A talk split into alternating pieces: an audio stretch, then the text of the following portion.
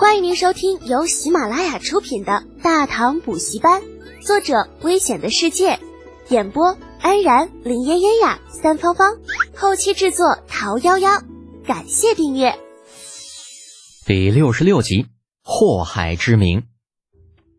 两天之后，带着一万坛美酒返回漠北的二王子拔卓兑现承诺了。第一批交易物资八万头羊已经送达边境，并与边军完成了交易。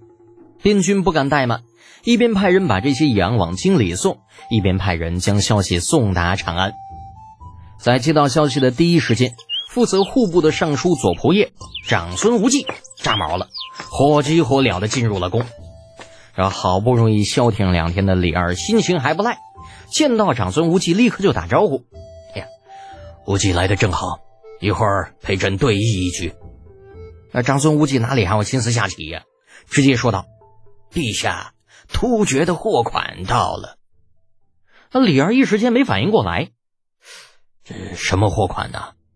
长孙无忌解释道：“呃，就是上次那一批杜康酒的货款。”哦。这个好事情嘛？李二恍然的拍了拍额头。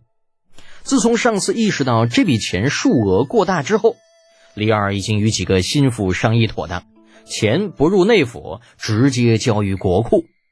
那这样做，内府固然会损失一笔钱，但是交入国库却可以把这次交易提高到国家层面。啊，到时候有官方发放牛羊的话，价格将由朝廷控制。这扣除要给李浩的那一部分之后，国库的收益要远远高于最初议定的五成。但是让李二不解的是，长孙无忌并没有什么兴奋的表现，反而一脸愁容。呃，陛下呀，此事是好是坏，怕是现在言之过早啊。何出此言呢？哎，陛下，您知道的，以前咱们国内肉类供应一直不足。这眼下突然一大批的肉类供应市场，臣怕引起哄抢，于民有害呀。无忌的意思是，怕那些富户和朝臣的哄抢吧？我大唐百姓可还没有富足到抢夺肉食的程度。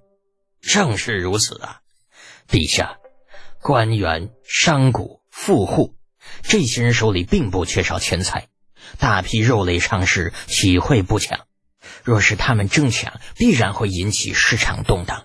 那些贫户倒是只怕就算想买，也买不到了。李二闻言倒吸一口冷气，陷入了沉思。他倒不是没有想过限制官员和富户购买肉食，可是这根本就不现实啊！不说能不能限制得了，就算能限制，也必会引起官员和富户的不满。那到时候免不了又是一场动荡。长孙无忌见李二不语，继续说道：“臣倒是也想过少投放市场一些肉类，哎呀，可是眼下马上就要入冬了，如此多的牲口不卖出去，由朝廷饲养，光草料就是个大问题呀。”李二愁啊，愁得晚上睡不着啊，翻来覆去想白天长孙无忌提出的那个破问题。直到天色微明，才想出一个不是办法的办法：解铃还需系铃人。那谁呀？李浩呗。生意是李浩谈成的，那东西卖出去之后有他一半的钱，没道理让这小子在一边看戏。于是乎，正在军中大发雷霆的李浩再一次被叫进了宫中。进入李二的书房，啊，给大老板见了礼。小李同志又依次跟长孙无忌、杜如晦等人打起了招呼。哈，几位叔叔伯伯都在呢。那李二看着他那嬉皮笑脸的样子，心中来气，咳了一声。李德简，知道这次叫你来是为什么吗？看着李二严肃的样子，李浩吓得一缩脖子，委屈道：“陛下，陈兄好几天都不收油脂了，那城里边肉价都降了。”朕没跟你说这个。李二没好气的一摆手，给长孙无忌使了个眼色。老长孙点点头，对着李浩说道：“德简呐，这个突厥人的第一批货款呐，已经交付了，八万口羊正在运来长安的路上。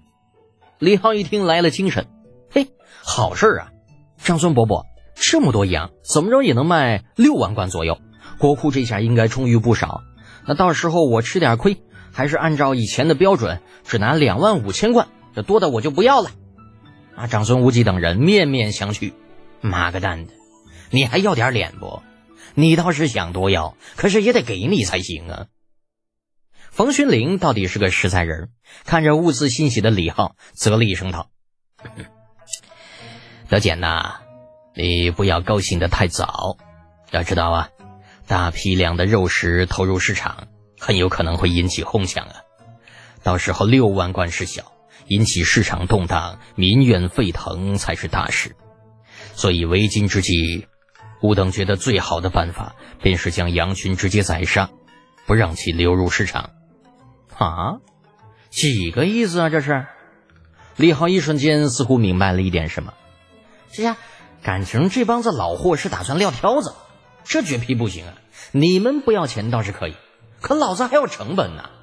这刚来大唐，老子是一穷二白，这家伙折腾了一个多月了。再给你们这几个老货弄成个百万富翁，那那还不如死了算球。想着，李浩看向了稳坐钓鱼台的李二同志，伟大的帝国主义头子李二同志，那自然也是不想这么多钱打了水漂，皱眉叹道：“嗯，如果你没有什么好的办法来解决这件事，也只能如此了。”李浩眨巴着无辜的眼睛，突然把心一横。你大爷的！还喝着老虎不发威，都拿老子当病猫是吧？哼！那老子今天就让你们看看什么叫做人民币玩家。陛下，臣认为几位叔伯所说的哄抢，应该是来自富户和底层官员吧？哎呦，不错哟！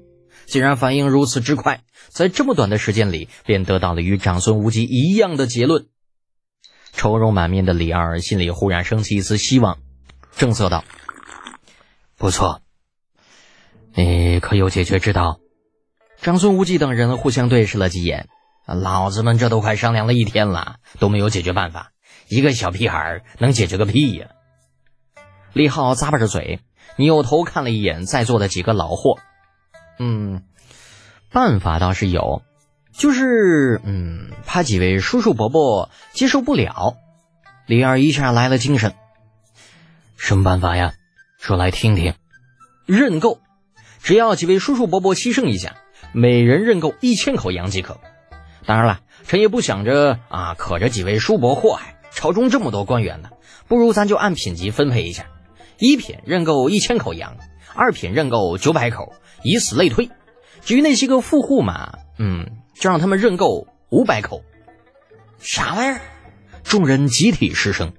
这小子怕不是个祸害吧？那老子要一千口羊干什么？留着退休以后放牧呢？啊！听众朋友，本集已播讲完毕，请订阅专辑，下集精彩继续哦。